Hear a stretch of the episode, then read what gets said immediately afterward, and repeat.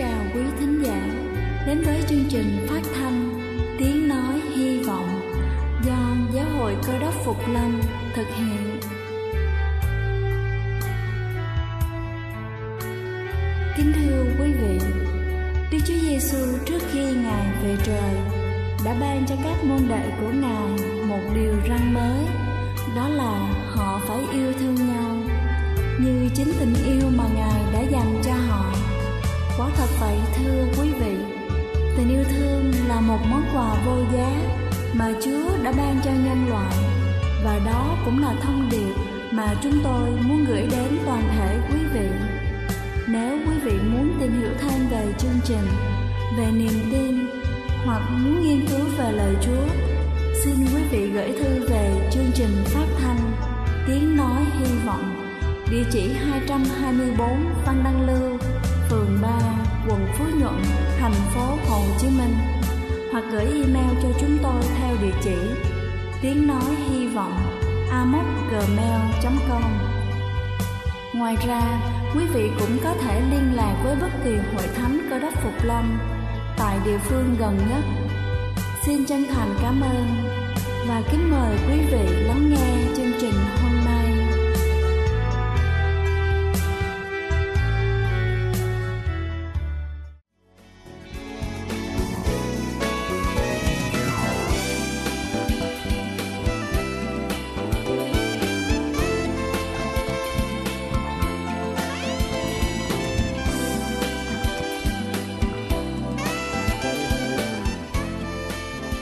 Xin thân ái kính chào quý vị thính giả thương mến. Chúc quý vị có một ngày mới thật nhiều niềm vui và phấn khởi. Kính thưa quý vị, trứng gà là thực phẩm vô cùng quen thuộc đối với chúng ta. Thế nhưng có những điều không nên khi sử dụng trứng gà mà chúng ta đã vô tình bỏ qua. Hôm nay tôi xin được chia sẻ với quý vị những điều không nên khi sử dụng trứng gà làm ảnh hưởng đến sức khỏe.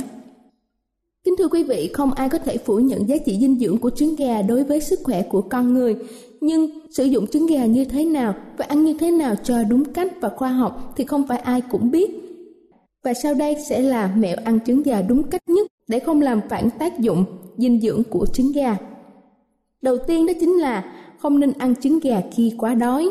Trong trứng gà có rất là nhiều protein, chính vì thế khi chúng ta đói mà ăn trứng gà sẽ làm tăng lượng protein trong máu, không hề tốt cho những người bị cao huyết áp.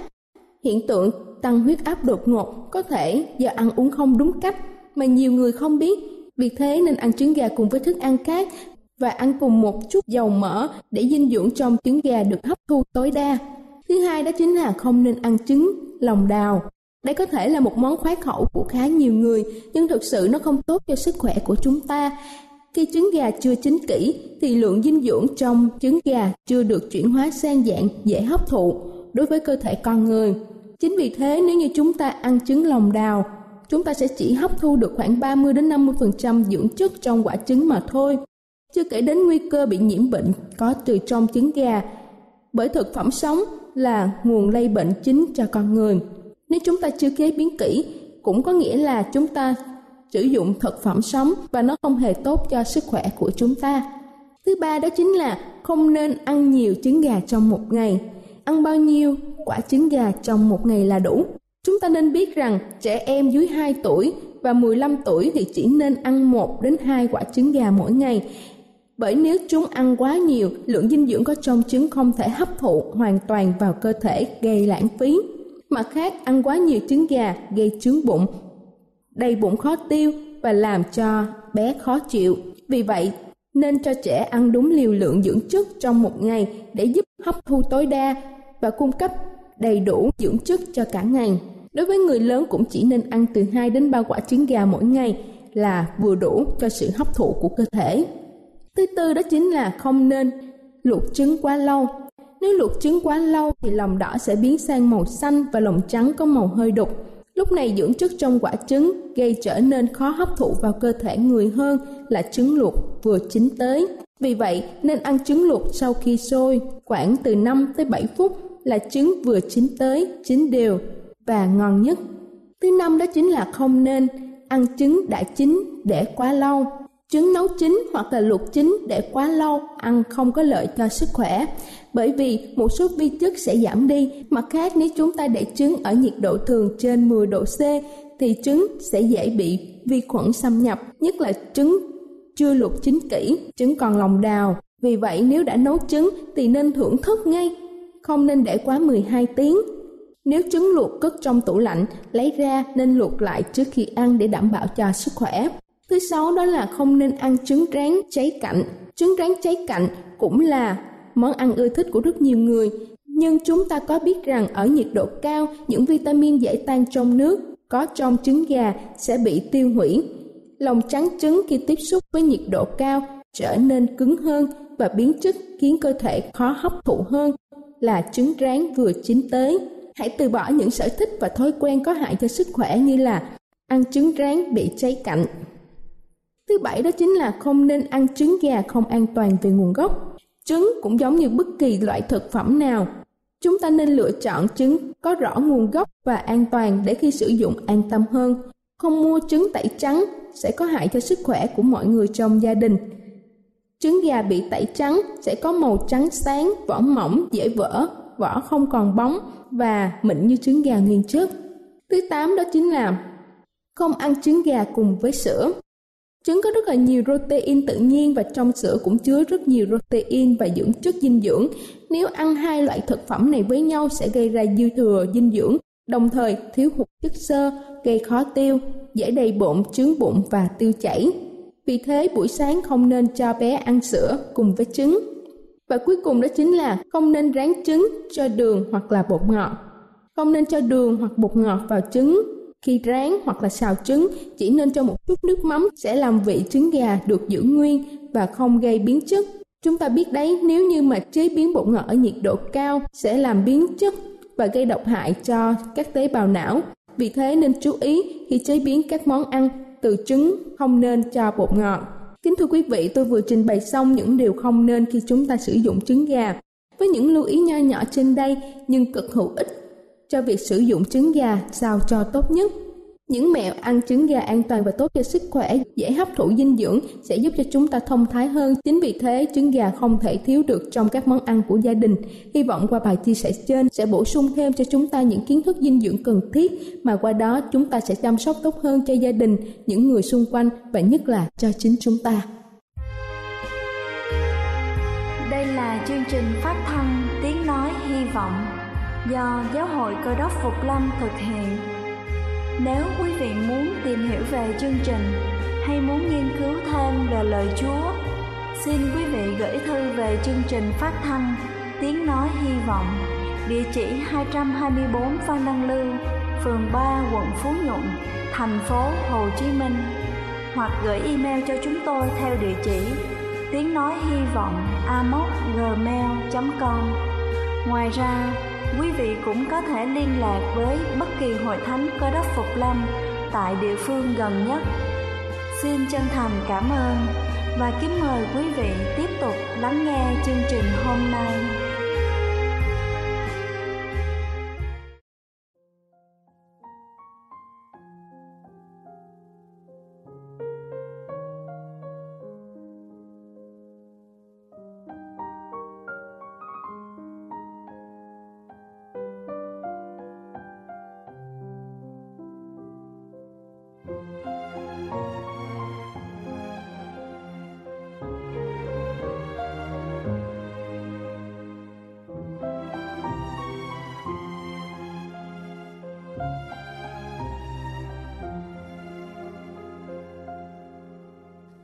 Khi khó khăn, con cần ngài con tìm về vầng đá chớ che khi khó khăn, con cần ngài, con lại quỳ cầu khấn chúa ôi khi trái ngang hay hoạn nạn, khi khổ đau trong tình người, con tìm về tình chúa bao la con quay về giữa.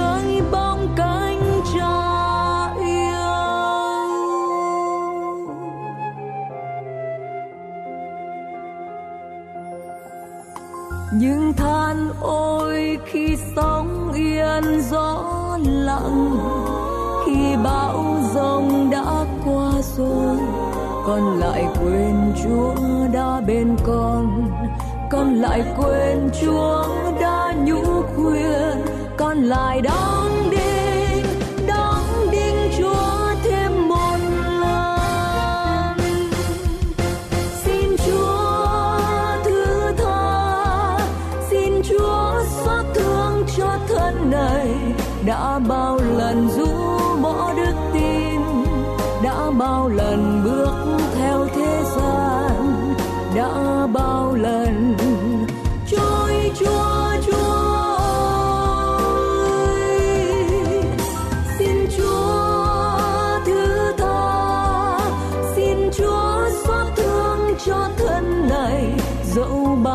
bao lần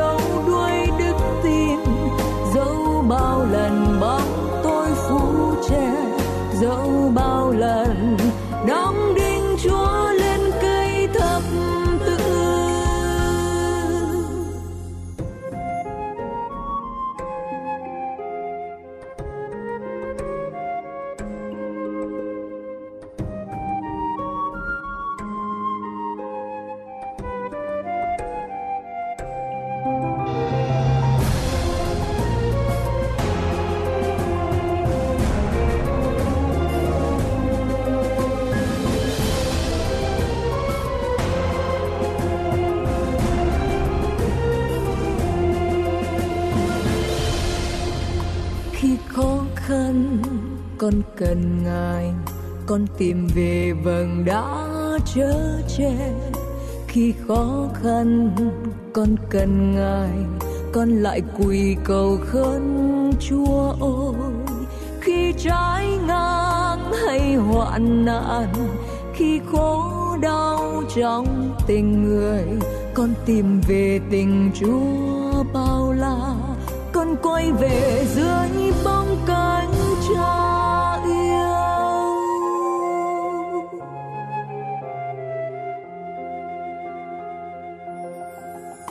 Nhưng than ôi khi sóng yên gió lặng, khi bão sông đã qua rồi, con lại quên chúa đã bên con con lại quên chúa con lại đóng đi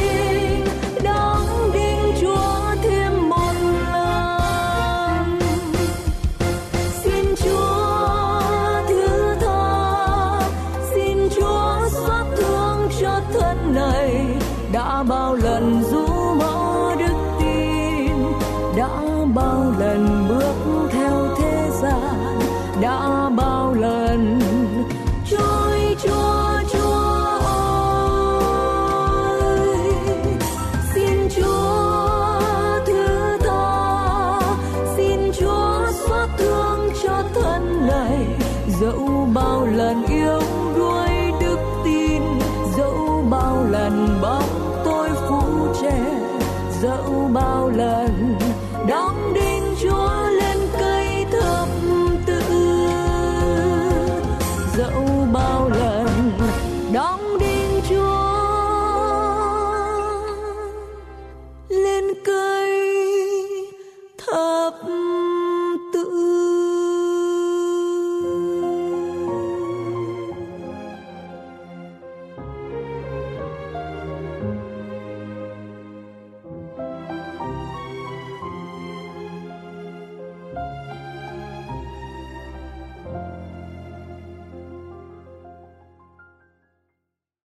Chào quý thính hữu, kính thưa quý vị và các bạn thân mến.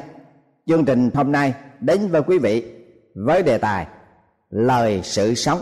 Thưa quý vị và các bạn, con người sống là nhờ chế độ ăn uống để nuôi dưỡng cơ thể và lời sự sống của Chúa để được sinh tồn đời linh. Thế nên Đức Chúa Giêsu đã ăn cần nhắc nhở rằng con người sống không phải chỉ nhờ bánh nhưng cũng nhờ mọi lời phán của Đức Chúa Trời. Lời phán của Đức Chúa Trời là lời sự sống. Trước khi tổ tâm loài người phạm tội, Đức Chúa Trời đã phán dạy trực tiếp với con người nhưng sau khi Eva và Adam sa ngã phạm tội bắt văn phục Chúa vì đã nghe theo lời ma quỷ ăn lấy trái cây Chúa cấm. Kể từ đó, tội lỗi là bức tường đã ngăn cách giữa loài người và Đức Chúa Trời, nên Chúa không còn phán dạy trực tiếp với con người nữa. Tuy nhiên, Ngài vẫn tiếp tục phán dạy với con người một cách gián tiếp bằng chim bao hai sự hiện thấy qua các tôi tới ngài là các đấng tiên tri ghi chép lại trong quyển kinh thánh và quyển kinh thánh là lời sự sống của Chúa ban. Luận về kinh thánh, thánh đồ Phaolô đã khẳng định rằng cả kinh thánh đều được Đức Chúa Trời soi dẫn, có ích cho việc dạy dỗ chân lý, bác bỏ điều sai trái, sửa chữa lỗi lầm, đào luyện con người sống công chính, hầu cho người của Đức Chúa Trời được trang bị đầy đủ và sẵn sàng để làm mọi việc lành. Thánh kinh Tăng ước sách Timôthê thứ nhất đoạn 3 câu 16 17 Kinh Thánh là một quyển kinh cổ xưa nhất và được chép trong khoảng thời gian 1.600 năm, bắt đầu vào năm 1400 trước kỷ nguyên và kết thúc vào năm 100 sau kỷ nguyên, gồm có bốn chục tác giả thuộc mọi thành phần và giai cấp khác nhau trong xã hội loài người. Kinh thánh gồm có hai phần cử ước và tăng ước, tổng hợp 66 sách. Nhưng nội dung không có sự mâu thuẫn nào cả.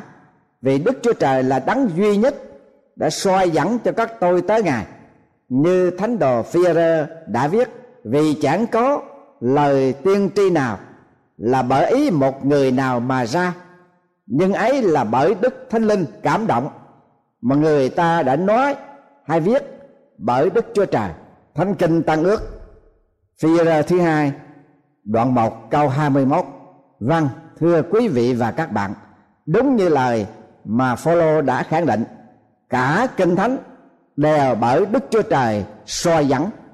Nội dung của kinh thánh có ích lợi như thế nào? Ích lợi vô cùng. Một quốc gia chắc chắn sẽ được phước hạnh nếu quốc gia ấy không bị quản trị bởi một luật lệ nào khác hơn là quyển kinh thánh đã được Chúa soi dẫn toàn hảo đến nỗi không một ai có thể thêm hoặc bớt gì trong đó. Vì nó chứa đựng mọi điều cần thiết, cần biết và cần làm.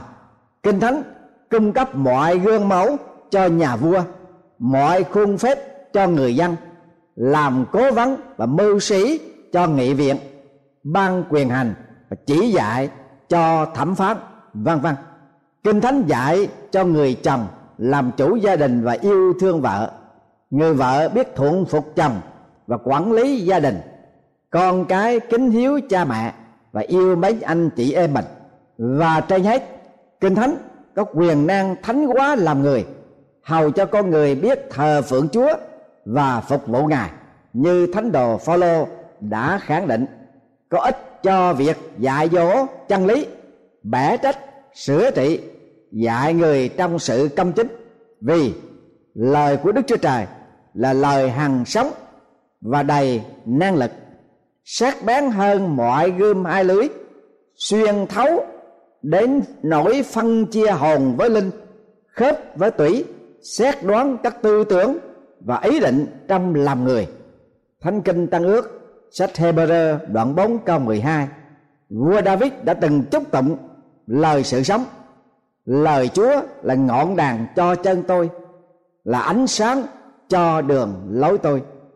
Thánh kinh cựu ước, sách thi thiên 119 câu 105 kinh thánh cũng được ví sánh như là một thứ vũ khí rất cần thiết mà đức chúa trời trang bị cho con dân ngài để làm hành trang chống trả mưu kế ma quỷ và bảo vệ đời sống tâm linh thánh đồ phaolô ăn cần khuyến cáo, hãy trang bị toàn bộ vũ khí của đức chúa trời để anh chị em có thể đứng vững chống cự lại các mưu kế của quỷ vương.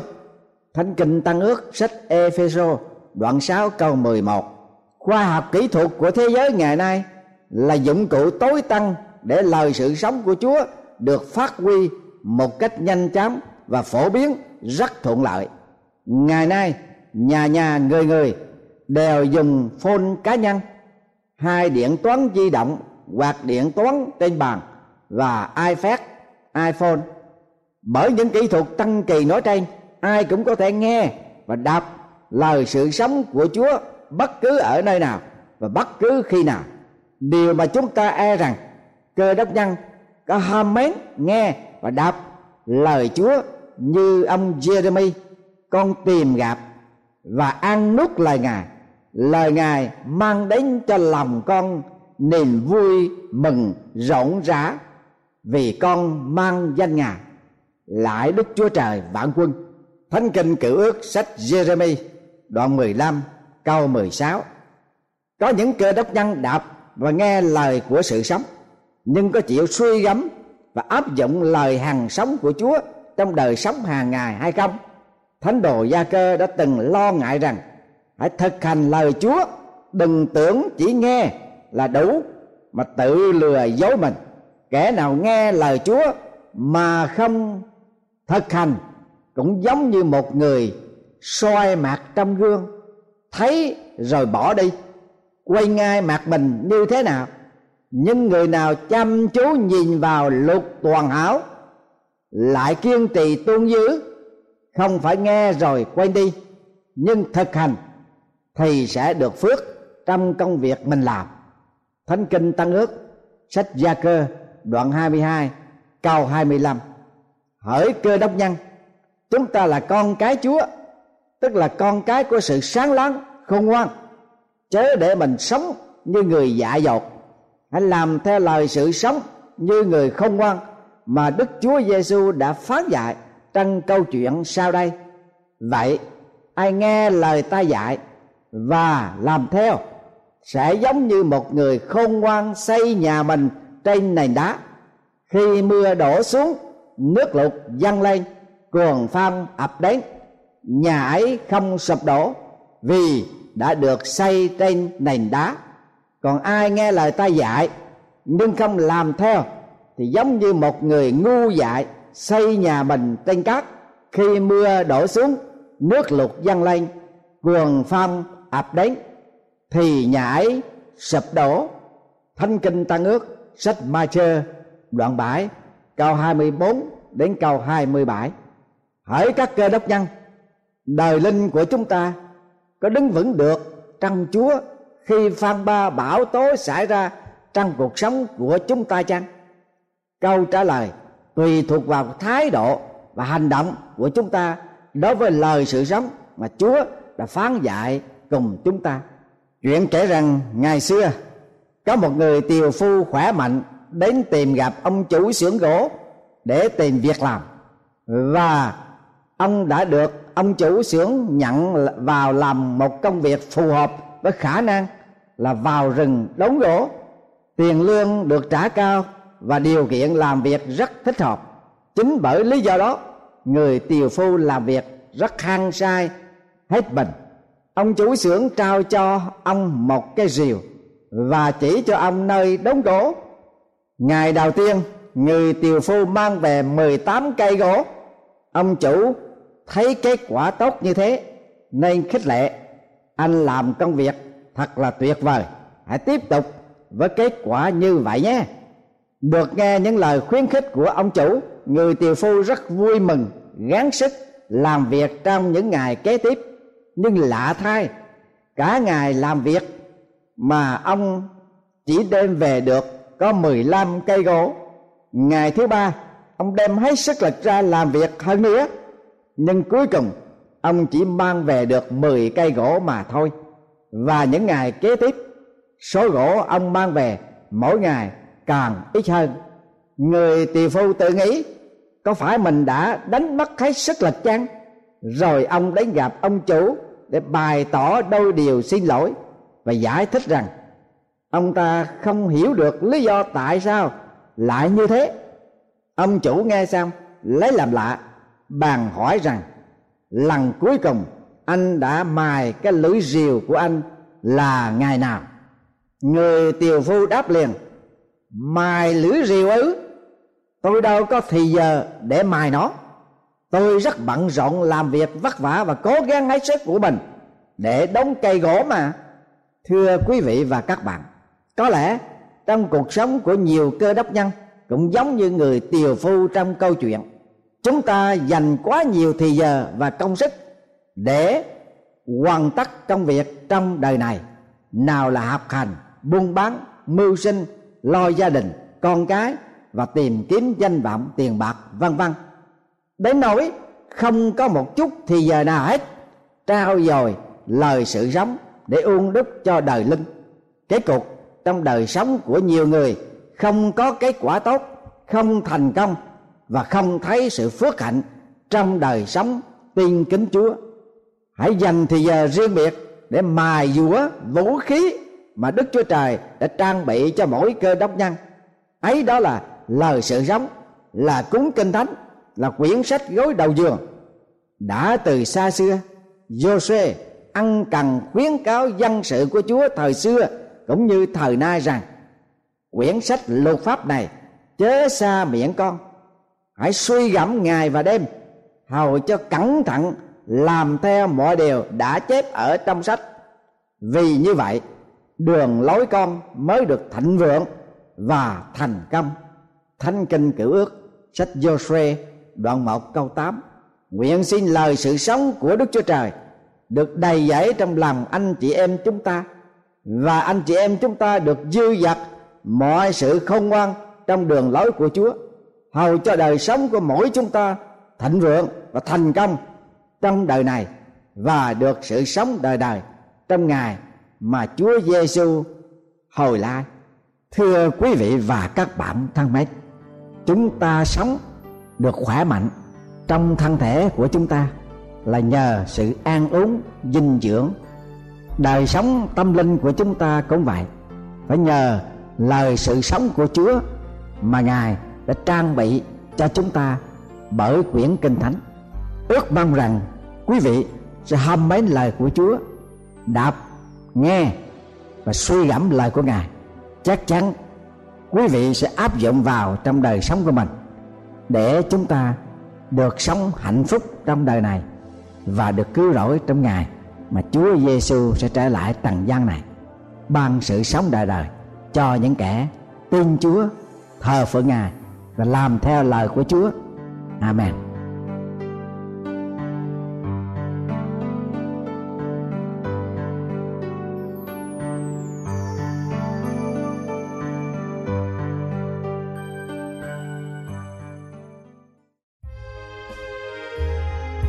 Đây là chương trình phát thanh Tiếng Nói Hy Vọng do Giáo hội Cơ đốc Phục Lâm thực hiện. Nếu quý vị muốn tìm hiểu về chương trình hay muốn nghiên cứu thêm về lời Chúa, xin mời quý vị gửi thư về chương trình phát thanh Tiếng Nói Hy Vọng, địa chỉ 224 Văn Đăng Lưu, phường 3, quận Phú Nhuận, thành phố Hồ Chí Minh hoặc gửi email cho chúng tôi theo địa chỉ tiếng nói hy vọng amos@gmail.com Ngoài ra, quý vị cũng có thể liên lạc với bất kỳ hội thánh cơ đốc phục lâm tại địa phương gần nhất. Xin chân thành cảm ơn và hẹn gặp lại quý vị trong chương trình lần sau.